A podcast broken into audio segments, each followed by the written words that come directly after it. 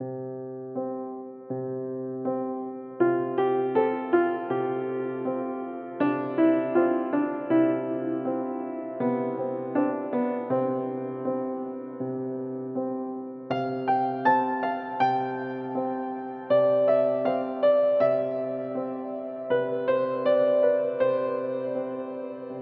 vill jag hälsa alla hjärtligt välkomna till Optimistpodden som är en dröm sedan många år. Där jag får arbeta tillsammans med Jonas Kristoff. Och mitt namn är Ann Johansson. Teknikens under är fantastisk och den ska vi ju ta hjälp av. Och det här tycker jag är ett väldigt, väldigt bra sätt att nå ut till er, er som jag inte kan träffa på riktigt alltid. In real life, som de säger i, i datavärlden. Eh, som sagt var, jag är Ann Johansson och jag jobbar som medium. Och det är någonting som har följt mig genom hela livet. Och eh, har som sagt var haft den här idén och nu förverkligas den. Så idag är det födelsedag för Optimistpodden. Eh, min resa började 97 där jag var så kallat helt vanlig. Jag var skohandlare, partypingla och trebarnsmor. Min ena affär gick inte så bra och min syster hade varit och spott sig så tänkte jag det där var ju lite häftigt. Det där ska jag prova. Och när jag bokade tid den andra i fjärde klockan två hos Anja ute i Valda så är jag tidig den dagen och jag är nervös och jag börjar få massa bilder och åh, det är någon sån där zigenare med vårta på näsan och kristallkulan och kände den här blåsten inom mig och var väldigt eh, eh, undrar vad har jag gjort? Vad är det jag har gett mig in på? Och så där, med modig som man är och positiv som man är och, och det här så vill jag ju prova detta och var i tid, vilket jag inte brukar vara vanligt heller, så jag fick gå och vänta. Och det var pelargonier och virkade gardiner och säteriet i Valda var fantastiskt vackert. Luxtvål på toaletten, men det här var rätt fint. Det var inte mycket konstigt över förutom en, en draperi med ett indianhuvud på. Det var ju lite, lite skumt. Och ut kommer den här härliga kvinnan och jag får komma in och sätta mig i hennes korgmöbler.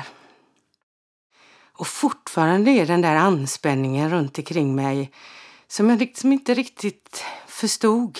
Tandläkarkänsla, ni vet jag gillar inte tandläkaren men, men, men det var den känslan jag hade. Och det mötet blev jätte, jättestort för mig då hon beskriver min svärfar precis som han var. Den glädjen, den gemenskapen och alla de känslorna som var och vad han hade dött av och hur gammal han var och hans personlighet. Och hur kunde hon veta det? Det var ju omöjligt och ändå så kände jag och alla känslor och tårar kom. Och detta var som sagt var 97. Då kunde man inte googla på saker, man kunde inte slå fram att en svärfar för skeptiker var jag. Jag trodde verkligen inte, men jag kände. Jag kände den stora, stora kärleken som andevärlden ger oss. Och hon förebådade saker om mina skoaffärer och hon pratade om min familj och min svärmor och alltihopa. Och när hela den här stunden var över så säger hon och nu har andevärlden väntat tillräckligt länge på dig. Och jag var som en fågelholk, jag bara gapade. Tänkte, vad hände? Varför har jag gråtit? Vad hon berörde? Jag kunde inte, det, det blev en helt ny värld. Och från den dagen, med alla mina tankar och alla mina funderingar och alla mina undringar så började en helt ny livsfilosofi och mitt liv förändrades i en stor hast. Och jag har mycket att tacka Anja för, för det var, hon öppnade inte bara dörren, hon slog in hela väggen. Och det är väl så man övertygar mig, när någonting ska vara så ska det vara på riktigt. Och det är jättehärligt, så jag har mycket att tacka henne för. Sen började jag vända på varenda en sten. Jag tittade på allt. Jag ifrågasatte. Jag mötte indianer och aboriginer och lyssna på musik och meditera och slagrutor och allt jag kunde komma på. Jag kunde inte få nog av allt som hade med andlighet och new age och religioner och filosofier och, och alltihop. Och de här 17 åren som det faktiskt är nu så har mitt liv kantats utav det. Och min känsla är verkligen att jag har två ben att stå på. Ett fysiskt, själsligt, vanliga Ann, mamma och partner och vän och, och alla, alla roller man har i livet. Men också en själslig bit där jag har andevärlden och mycket med tankar och känslor och inspiration. Och det här programmet är ju definitivt ett program som har kommit till av inspiration. Ehm, för drygt två månader, eller knappt två månader sedan så kom Jonas till mig i form av min, min eh, yrke som medium. Jag hade träffat honom eh, för sex eh, år sedan eller någonting ihop med min väninna Sussi i Hamsta och tyckte att han hade en, en fin, skarp energi. Och tydligen pratade jag om det också vid det mötet. Det var vid en, en sån här sammankomst av en seans. Och när han kommer hit så har jag en sån där gladkänsla igen. Han, han betyder någonting. Jag kan inte ta på det för jag känner ju inte honom men känslan är jätte, jättebra. Och han kommer hit och vi sätter oss och hans underbara mormor kommer fram och hon säger att han alltid har varit speciell och, och jag förstod att musik är Jonas teknik, musik, toner, kompos alltihopa det, den energin är Jonas. Och i rummet blir en helt magisk stund som både jag och Jonas upplever. Och då får vi möta en musiker som lämnade oss för inte så länge sedan. Och, när, och jag visste inte vem det var utan jag beskrev, men Jonas hade samarbetat med honom. Och det blev jätte, jättebra. Och bakom där står min mentor, Iris Hall, som har gett mig så fantastiskt mycket. Och bara säg, bara gör det. Hjälp han. Nu gör ni det. Nu gör ni det tillsammans. Vad roligt. Nu har ni alla möjligheter. Och på den vägen är det. Så idag på hennes födelsedag sitter vi och skapar Optimistpoddens födelsedag. Och det känns otroligt speciellt och väldigt fantastiskt att få göra det här kravlöst tillsammans med Jonas. Och jag hoppas och ber att han ska få hjälpa många andra också. Därför att det här med radio är bra. Det kan man stänga av. Man kan slölyssna, man kan intensivlyssna, man kan komma tillbaka och följa och alltihopa. Så det är möjligheter i det samtidigt som vi förhoppningsvis kan skapa ett eko eller en känsla hos dig som lyssnare av att vara delaktig eller befinna er i samma rum som vi är nu.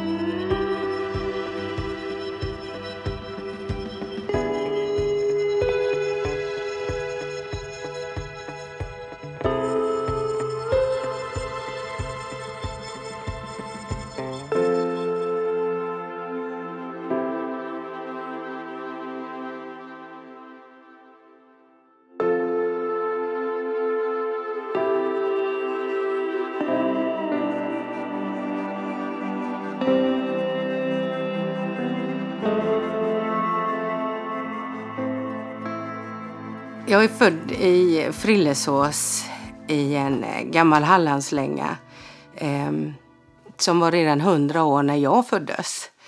Och min eh, mamma och min pappa, jag är första barnet, så min mamma var fantastisk. Hon, eh, hon hade, var väldigt ambitiös och väldigt noggrann och väldigt mycket med mamma. Men hon var sjuk när jag var väldigt, väldigt dålig. Jag hade en tuff förlossning när jag föddes. Så jag var piggare än vad hon var de första månaderna. Så jag är född i Hamsta och fick vara ihop med henne på BB i två månader innan vi fick åka hem. Men kommer till den här idyllen på hallen i Frillesås. Och där var våran hund Dolly och våran katt Tusse och det blev mina vänner.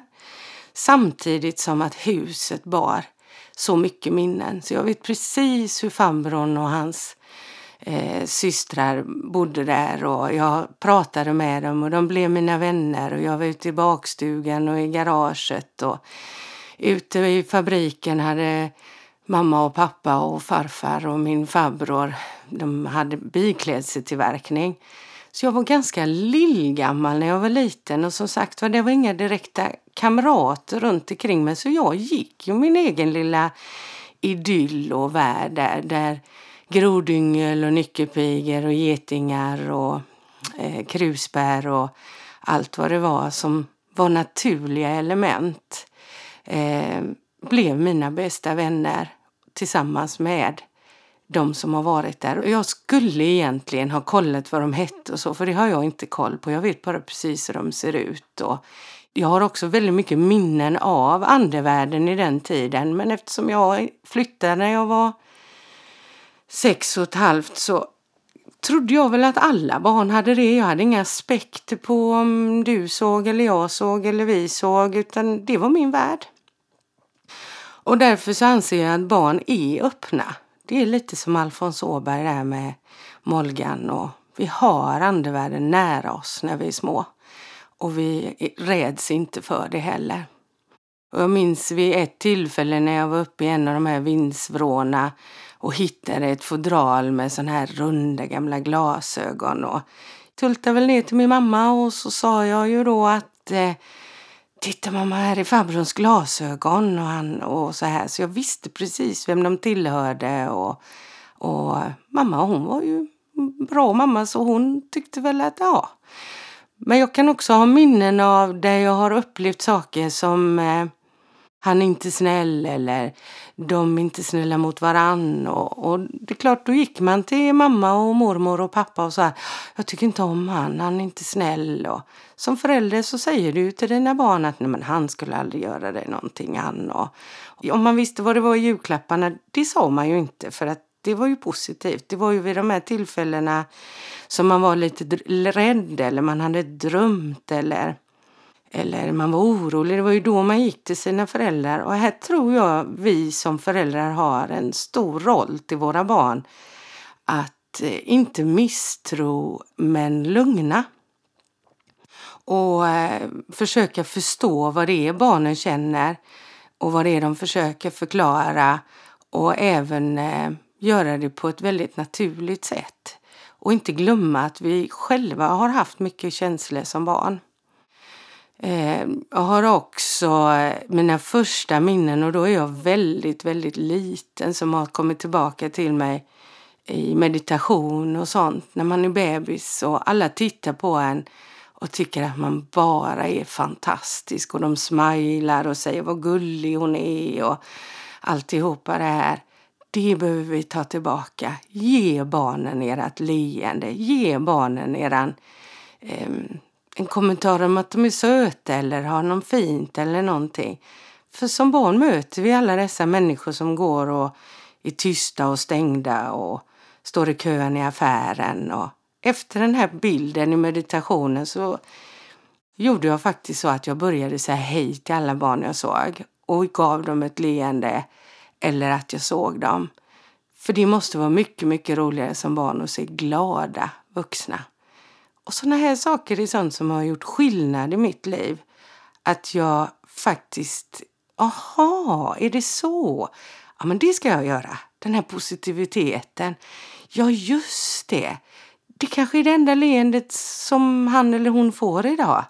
Och det kostar mig ingenting. Det är alldeles, alldeles enkelt och alldeles, alldeles gratis.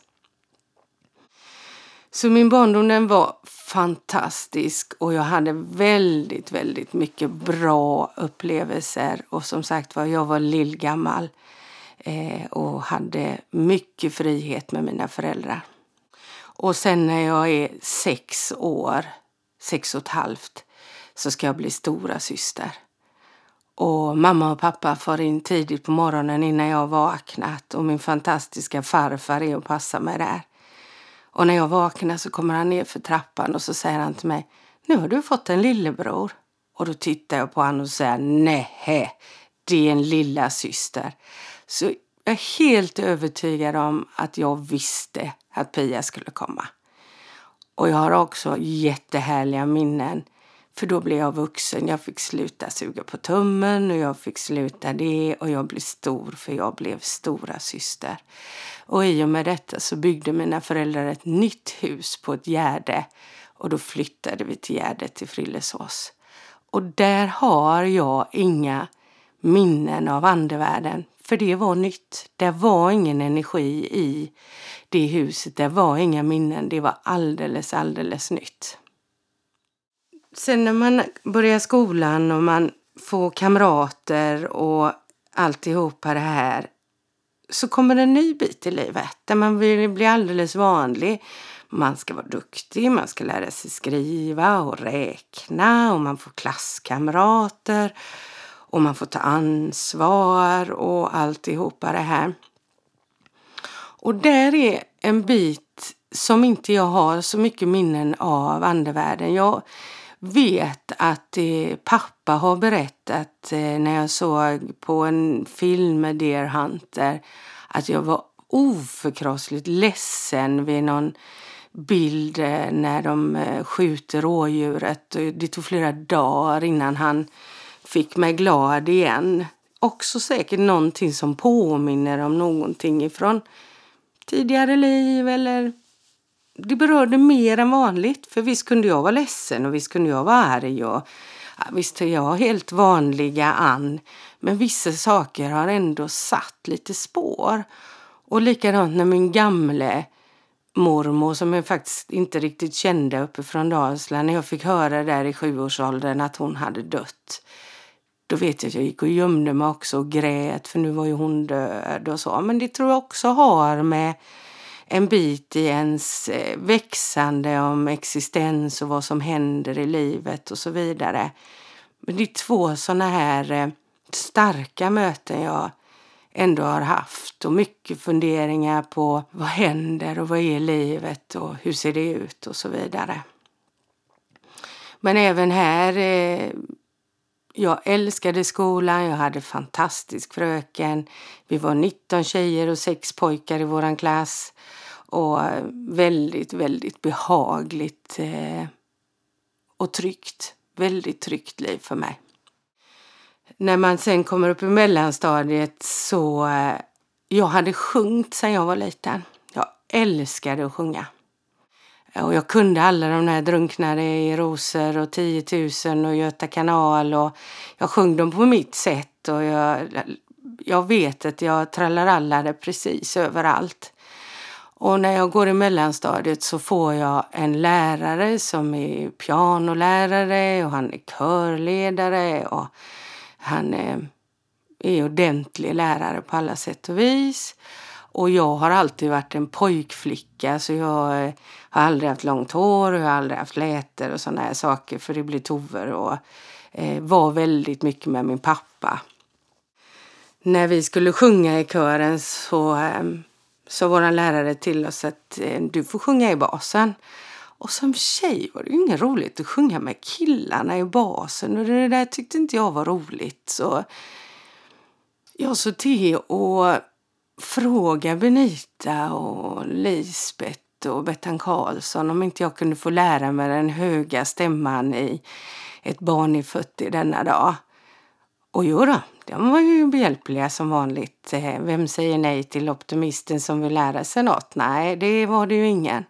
Så jag eh, jag verkligen lärde mig den höga stämman och kom fram till min lärare någon dag senare och sa att snälla, snälla, kan inte jag få sjunga den höga stämman för att jag har tränat den nu, jag kan den nu, säger jag. Nej, säger han. Ja, men jag kan den, jag kan den, jag kan den, säger jag till honom. Och då säger han, ja, då får du följa med till pianot och visa det. Och så tar han några pianotoner och så jag klarade det precis. Jag vet att rösten nästan sprack och han hade säkert rätt att jag skulle vara i basen. Men jag ville ju vara tjej i höga stämman.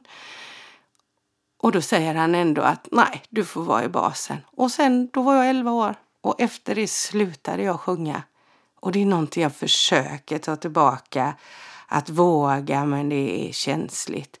Så nu har jag ju Jonas som kan allt om musik och allting. Så nu känner jag ju mig trygg här i hans samvaro. Så vi får lyssna lite mera på honom, tycker jag.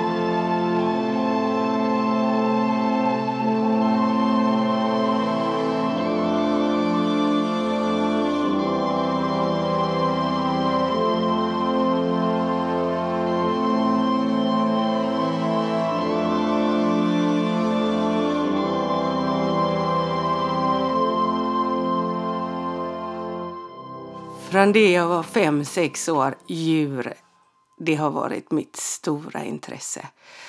Och eh, då ville jag ha en häst. Och den kunde bo i lekstugan och den kunde bo i garaget. Och pappa, jag tjatade på min pappa.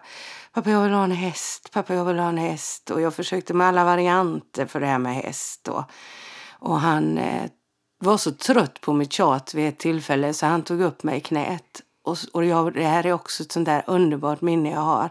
Och så tittade han med skarpt in och så sa han Ann, du ska få en häst när du är 12 år och kan sköta den själv. Men du måste sluta tjata. Och det här har jag skrattat åt.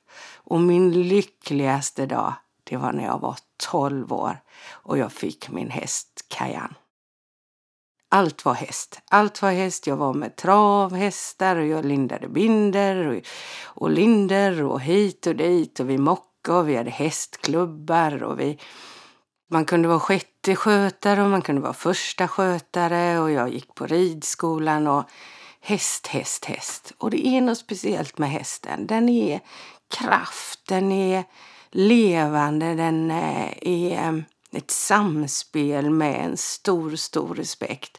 Och det här är någonting som har följt mig hela, hela livet som också ger mig mycket, mycket, mycket tillbaka.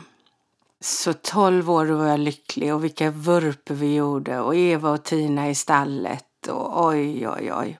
Jag fick min häst och eh, min mamma och pappa stöttade mig så mycket de kunde de var ju som sagt var egenföretagare och eh, mycket med det arbetet att göra. Sen gillar jag ju kompisar och killar. Och det började man ju bli intresserad.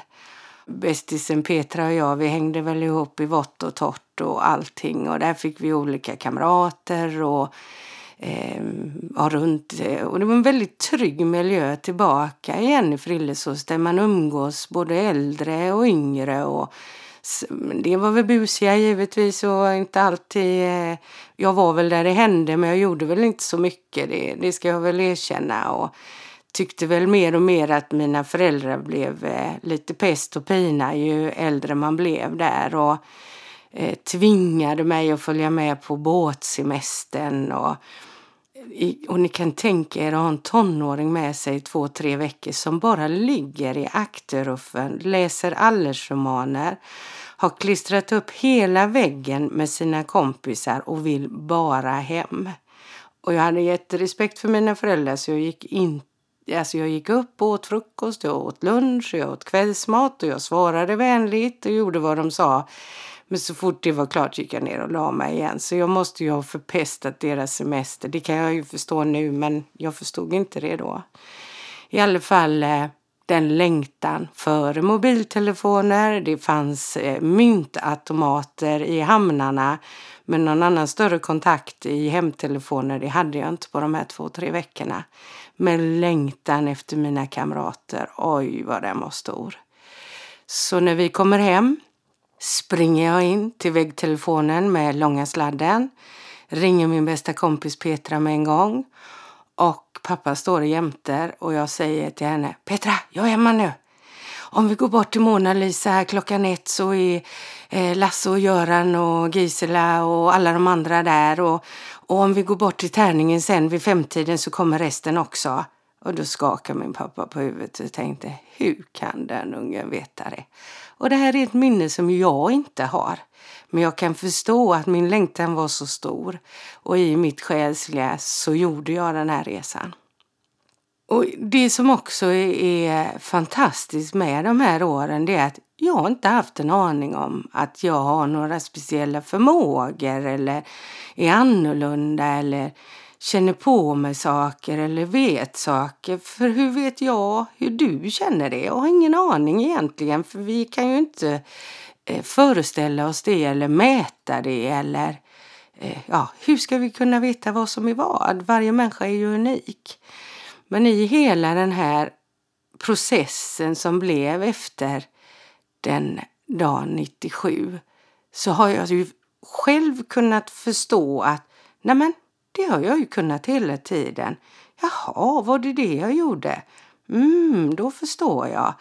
Så på det viset har man ju gjort sig mera hel och mera... Vi har ett sjätte sinne. Vi känner på saker. Vi har déjà vu. Vi får möten i livet. En större förståelse.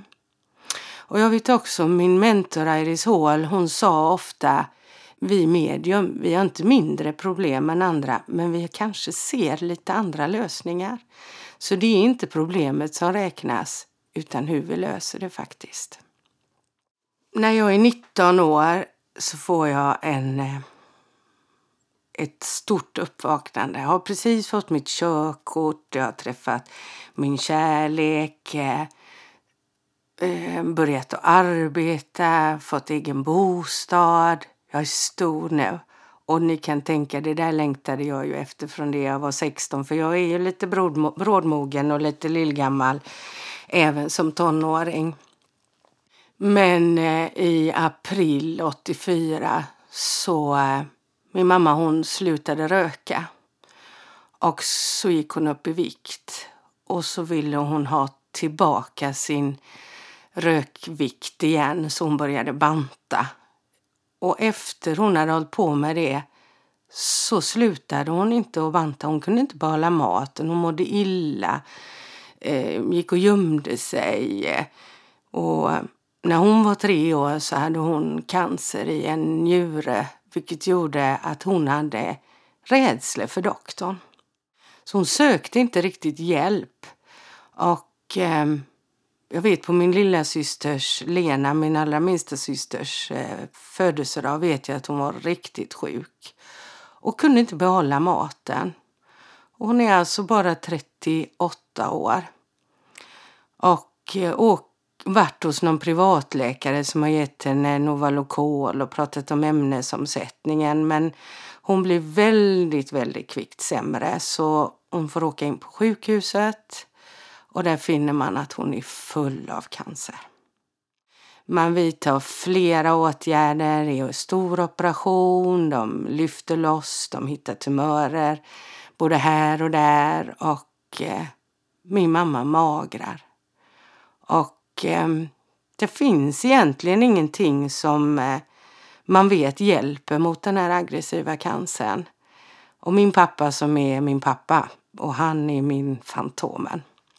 Han börjar ju söka över hela världen efter de mest fantastiska eh, cancerspecialister. Eh, efter operationen ser han till att få fram alla operationsberättelser. Eh, bokar väskor och eh, prover och blod och hittar en doktor i New York som ska vara mest ansedd i världen. Och min mamma var för dålig för att åka med så han tar de här väskorna och eh, åker över. Blir stoppad i eh, tullen i Amerika av någon tjänsteman där som frågar vad det här är för någonting och han förklarar sitt ärende och han böjer på huvudet och säger sorry sir, eh, of course. And, eh, och de släpper bara förbi honom. Och min pappa får åka till den här höga våningen i det här flotta huset i New York och lämnar alla prover och papper och allting. Och jag är ju stor nu och mina småsyskon är bara 10 och 12 år. Så vi hjälps åt hemma, jag och mamma och alla, föret alla företag och anställda. Vi var ju mitt i livet. Allting var ju mitt i livet. Mitt hade börjat och min mamma var ung och vi hade en bra familj och allting. Pappa lämnar över de här proverna till den här doktorn och han eh, ber honom att komma tillbaka efter några timmar. Och eh, pappa stiger in där då och får ju då besked om att eh, mamma har bara några månader kvar att leva.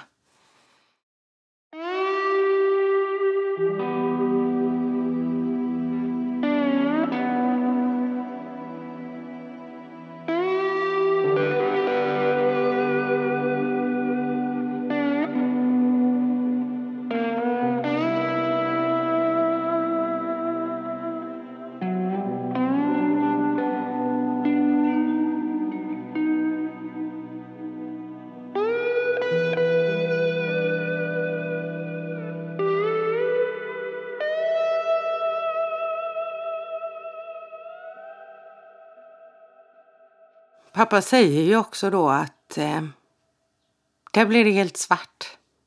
Jag minns inte saker och ting i flera timmar. Så han vandrade runt själv i eh, New York och skulle komma hem på något sätt. Och hur skulle det här livet fungera? Och så. Och jag vet när han tar och ropar, då har vi ju fortfarande företaget kvar där i den gamla Hallandslängan. Och sitter uppe på andra våningen och vid konferensbordet och han säger till mig att eh, nu gäller det att vi gör saker och ting bra. Eh, och han klarar inte riktigt att säga och jag såg hur ledsen han var. Eh, men vi bestämde oss för att nu ska vi göra det bra. Och det blev nästan lite åt andra hållet för vi skulle bara vara optimistiska. Och Ehm, vi skulle inte kasta in handduken och vi skulle inte prata om döden och vi skulle ha det bra. Vi skulle ha det bra, bra, bra. Bara optimist. Och det här var jätteviktigt för att vi skulle orka överhuvudtaget och fortsätta och klara saker och för mammas skull också. Inte sitta och gråta runt henne hela tiden utan göra det bra. Det som eh, hände var att vi förstod hur eh, fantastisk sjukvård vi eh, har här i Sverige och jubileumskliniken och hur mycket hjälp eh, våra mamma fick ifrån både doktor Rösvik och allihopa. Så från sjukvårdens sida fick vi all support. Men min mamma hade ett fantastiskt vackert hår och hon ville inte ha cellgifter och det fanns ingenting som visade att det skulle hjälpa henne heller. Vilket gjorde att eh, vi hade en öppenhet för hela den här alternativa biten. Pappa har ju givetvis haft hjälp och support på vägen också. Han eh, hade väldigt mycket halsflusser och fick en penicillinkur eh, en till flera gånger om året. Och i hans arbete så hade vi även eh, ett eh, kontor i Taiwan, i Taipei. Och det var hans kamrat Jimmy som han eh, fick en väldigt gott samarbete med hans bästa vän. Och han kom dit och givetvis åkte han på en halsfluss i Taiwan. Pappa sa till Jimmy, du får fixa någon som kan skriva ut penicillin till mig för att nu har jag halsfluss igen. Och Jimmy sa, men snälla Hasse, kan du inte följa med till min doktor? Och sådana här käppkines-grejer, det trodde jag han ju inte riktigt på och menade på till Jimmy att eh, om du lovar att han skriver ut ett recept med penicillin också så följer jag med. Ja, sa Jimmy, det skulle han göra. Och pappa fick träffa den här kinesläkaren och han satte tre nålar och det rann fullständigt bort hans halsfluss. Och dagen efter var han riktigt frisk och penicillinet behövdes inte.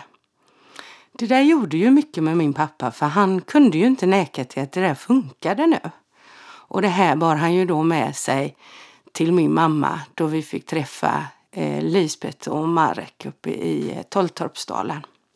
Så min mamma åkte dit eh, och pappa körde henne säkert också. Och eh, hon fick eh, olika behandlingar med nålar och örter och eh, så vidare. Och fick en fantastisk sommar fick vi tillsammans där vi njöt. Och huset i Sälen blev färdigt. Och eh, vi hade en jättegemenskap. Och hon orkade och vi hade väldigt, väldigt roligt. Och levde livet och njöt tillsammans, hela familjen fram emot eh, alla helgona så hade hon med sig sina tjejkompisar till stugan och farmor och farfar och mina mormorar och alla fick vi umgås och vara tillsammans. Och efter alla helgona så blev hon riktigt sjuk igen och fick åka in på sjukhuset och få hjälp eh, av dem och blodtransfusion och blev ju som sagt var sämre. Och eh, jag sov där och jag hjälpte henne och jag bodde i Varberg då så det var väldigt nära för mig att eh, bara sticka upp till sjukhuset och vid något tillfälle så sa mamma till mig nu är det bäst du ringer till pappa för jag dör nu, sa hon. Och jag bara mamma, mamma du kan inte dö nu. Och ringde till pappa och pappa kom och han orkade liksom inte sova där. Han var ju givetvis hos mamma varje dag men eh, behövde hem och sova för att orka med resten av livet. Arbete och mina systrar och hemmet och detta. Men mamma klarade det och jag var där. Eh, hon kunde ringa till mig och jag kunde köra dit på natten och jag visste precis hur man gick in på akuten och kulvertarna och upp på avdelningen och väldig support. Och eh, hon fick komma hem eh, fram till jul igen.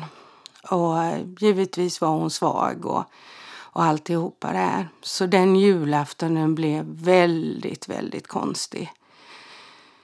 Och vi försökte ju som sagt va, hålla allting vanligt och vara tillsammans och så vidare. Och jag hittade att min mamma läste någon bok om cancer och döden och jag tog boken ifrån henne och sa den får du inte läsa. Och jag var jätterädd och samtidigt så håller jag stoltheten och vi ska vara positiva och det sker mirakel varje dag och både stora och små och hade mycket affirmationer som fick hjälpa mig där på vägen. Och på julafton så satt hon och ropade massa konstiga saker. Det var precis som att det var olika liv. Hon ropade på min syster och pratade om militären och ropade på min mormor som inte var där. Och jag var så arg på henne för hon inte kunde skärpa sig. Men givetvis var det hennes sjukdom och alltihopa det här. Och nej, den julafton var allt konstigt på en och samma gång. Um, pappa sa då att nu tar du dina systrar med dig och så åker ni upp till fjällen och firar i stugan nyår och så får du lite avkoppling och så här. Och det gjorde vi. Vi kom tillbaka igen den, på kvällen där den första januari och jag åkte till mamma och hon var jättepåverkad av morfin och hade väldigt mycket ont och andades sådär i stötar och och jag var arg för det var bara vikarier och jag saknade de vanliga sjuksköterskorna och alltihopa det här. Och när jag kom till sjukhuset den andra igen då så har hennes mage svullnat upp. Om ni tänker de här Biafra-barnens mage, den var alldeles svart och alldeles blå. Ögonen gick fram och tillbaka, bara skaka och hon sa jag vill ha lite samarin, jag har ont i magen och jag ringde på doktorn och jag gjorde ett himla liv där. Och lukten kommer jag aldrig att glömma och cancerluktar, det lovar jag er. Och jag lämnade där igen på kvällen och var fortfarande inte trodde på att hon skulle dö. Åkte hem och la mig och blir väckt på natten av eh, sjukhuspersonalen att jag behöver komma. Och de frågar faktiskt den här gången om de ska öppna där nere. Men jag säger nej då, jag finner vägen. Jag går upp och kommer upp eh, på avdelningen och hejar på sköterskorna och smiter runt hörnet. Och då är den bästa, bästa sköterskan tillbaka efter julledigheten, Lena. Och hon går i kapp mig och så säger hon, din mamma är död. Åh, vad jag grät. Och jag var själv. Och eh, hon höll om mig och hon pratade med mig och vi satt där och hon frågade om jag ville prata med doktorn. Och jag ringde pappa och pappa han blev också alldeles förtvivlad. Och menade på att är hon död så behöver inte jag vara där. Men sköterskan pratade med mig och sa jag tycker du ska gå in och titta på din mamma. Och jag går med dig, sa hon. Och det var ett väldigt fint möte. Och därför så blir... Hade jag inte gått in och tittat på min mamma så hade jag nog aldrig kommit sams med den här tanken om att hon inte var där. Och det syns när någon ligger. Och de har gjort så fint med en orkidé och ett levande ljus. Och jag stod länge och länge och tittade och det fanns ingen smärta. Ingen sorg, bara en stillhet.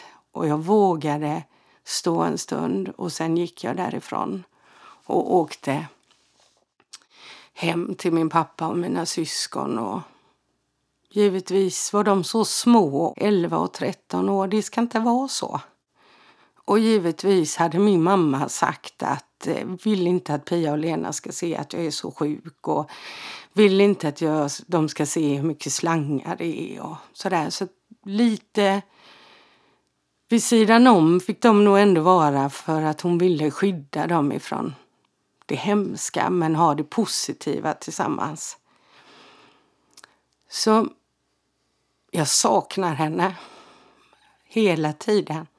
Och ändå så vet jag ju precis att hon är där och att hon håller koll på oss.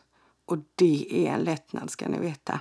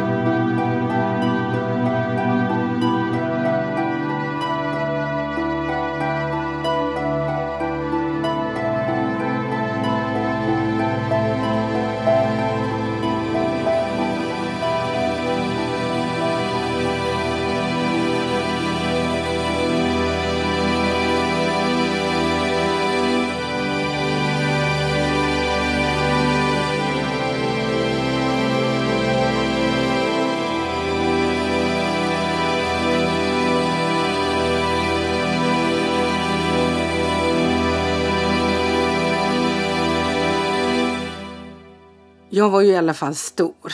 Jag var ju 19.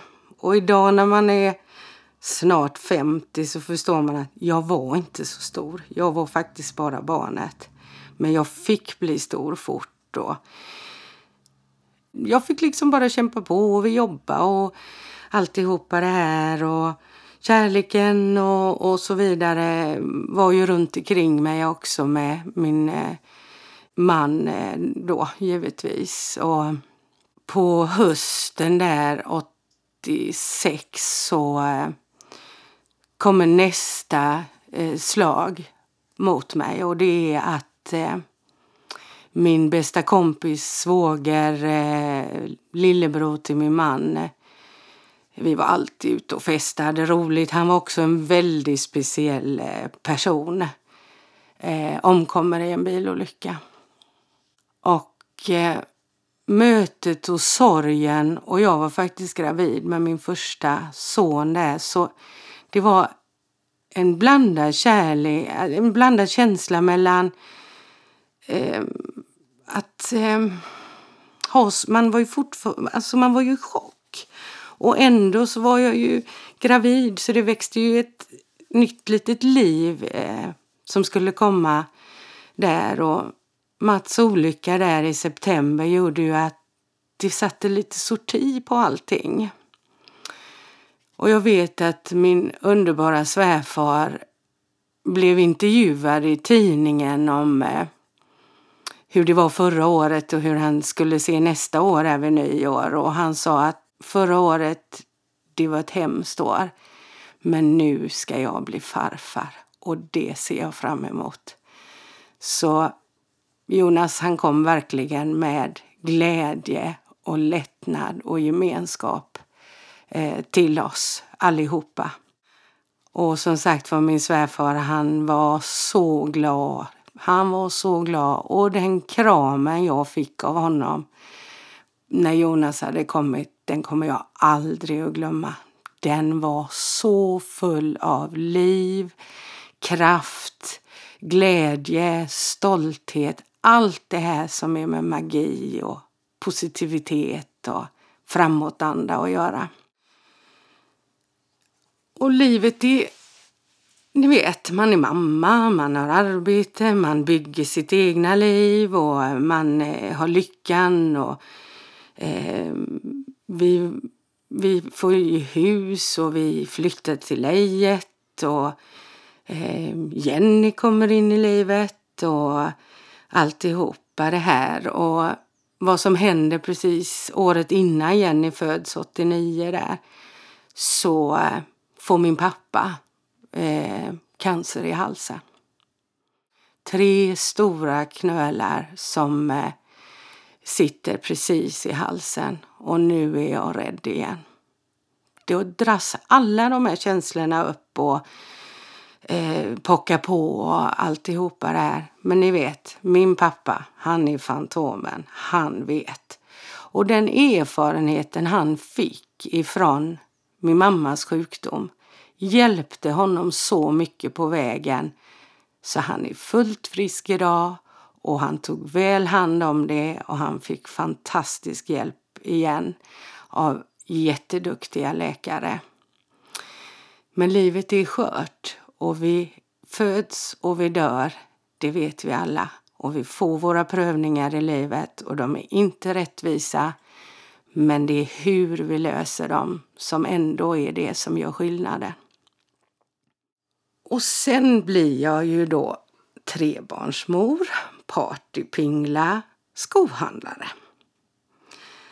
och eh, utvecklar handskor och diverse. Och vi har modevisningar. Jag är full av entreprenörsanda och på och mycket roligt och mycket festlighet, mycket vänner och jag blir skoan i allas namn och eh, finner min roll i detta och min svärfar han supportar mig eh, på alla sätt och vis och även svärmor och, och, och min före detta man, eh, det var skor på alla håll och kanter. Och Varberg är ju känt för sina skor, det vet vi ju allihopa. Och vi har det väldigt bra tillsammans och är lyckliga och alltihopa det här. Men sen... Och det växer och det växer och det växer. Och um, jag har jätte, jätteroligt och jättebra. Sen uh, så um, kommer nästa bit i livet och det är att uh, min bästa, bästa svärfar får också cancer. En eh, hjärntumör.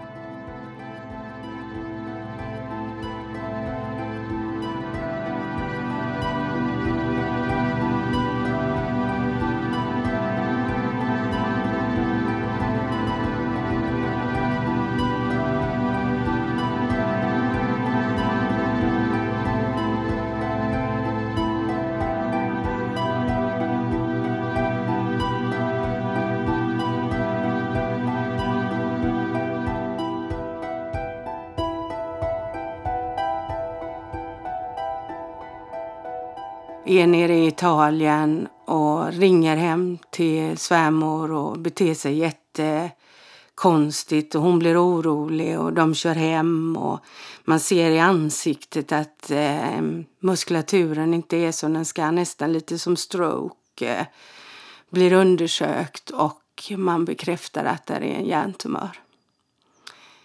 Eh, och då var man tillbaka i den här att man inte kan förbjuda cancer när man kan förbjuda så många andra saker.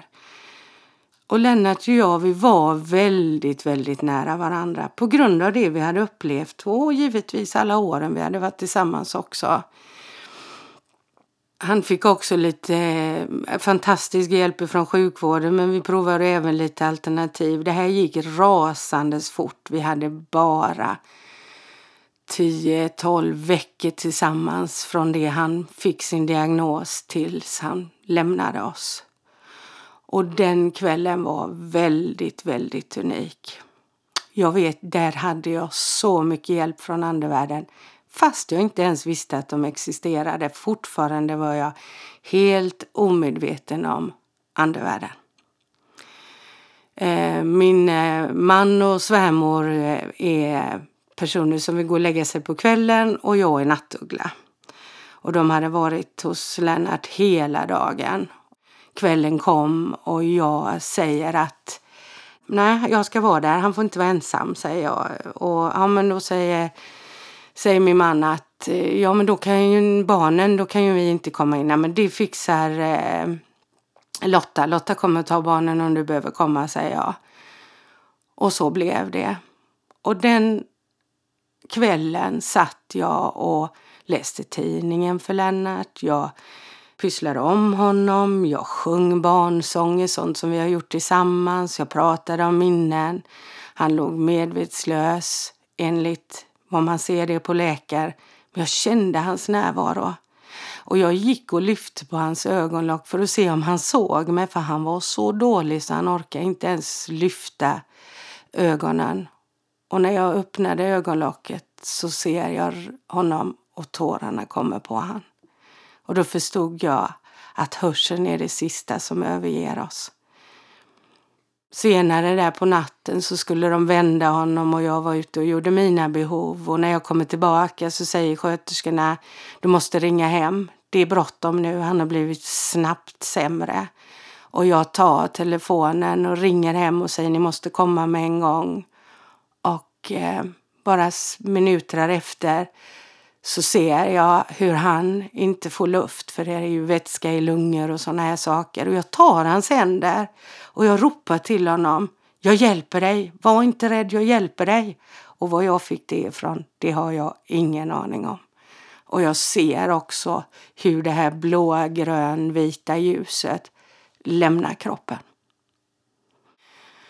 Och det blev givetvis ett stort avsked och han hann att lämna innan eh, min man och min svärmor kom in. Men det var en märklig upplevelse. Jag såg ju verkligen skillnaden när den här energin lämnar. När människa dör så blir de vax. Och när det är besjälat av den här livsessensen, anden eller vad man nu vill kalla det, då är det en lyster runt omkring. Och den här tror jag ni alla har sett som har sett skillnaden mellan liv och död. Ett halvår efter detta så har min syster varit och spott sig. Och min ena skoaffär gick inte så bra så jag tänkte det kunde ju vara lite häftigt, lite spännande att eh, prova. För hon hade ju sagt massa saker som stämde om min syster. Och på den vägen bar det ju då till mitt mycket speciella uppvaknande av andevärlden. Och idag förstår jag ju så mycket, mycket mer av det jag har känt och upplevt och sett och förstått och gjort utan att veta och alltihopa det här. Men det är mycket, mycket starka upplevelser som jag givetvis bär med mig i mitt arbete idag som medium. Och jag kan också förstå varför medium, duktiga medium ofta får eh, väg, händelser i livet och olika vägval och behöver det för att kunna hjälpa andra också, just med den här empatiska biten. Det det är tufft att prata om alla de här bitarna och det blir mycket cancer, det förstår jag. Men eh, det här är ju bara så att det är stora bitar i mitt liv som jag har känt den här eh, varför, stora varför och mycket utav eh, att eh, kan vi göra någonting åt det? Varför är det miljö? Är det mat? Är det arv? Rädsla? Förhoppningar? Det har ju givetvis väckt en stor bit hos mig där man funderar på livet och hur och hur kan man göra och, och stötta och, och så vidare. Det här är ju en bit som jag blev inspirerad av att prata här om i den första Optimistpodden. För eh, döden är ju en form av transformation där eh, någonting nytt skapas. Och det är också där eh, vi möter sorgen och den är givetvis också något som jag har eh, funderat mycket över eh, hur och vad och varför vi reagerar så olika och och um, hur vi olika bemöter sorgen och att varje människa har sin eh, av eh, sin kärlek och sin del och sitt tanke och rädslor. Men eh, det som jag har kommit fram till nu i alla fall det är att eh, om man älskar någon och den personen lämnar så blir det en stor sorg. Men hade jag inte haft den sorgen så hade jag inte heller älskat någon. Så den är i dubbelhet, eller hur? Yin och yang som eh, kinesen pratar om. Kinesisk medicin är en annan bit som, eh, och filosofi och hur mötet med hela den uppfattningen och tankarna och livsstilen. Men det blir eh, kanske i ett annat program. Njut av eh, livet och eh, hoppas vi har eh, berört er för det var det vi önskar att göra. Storytelling, berättartraditionen. Vi har ändå bara haft skriften i var mans hand i lite drygt hundra år. Innan dess fick vi allt berätta. Och tack för att podcasters finns och att Jonas Kristoff är modig och vågar eh, beröra er också. Och du, glöm inte att ha kul.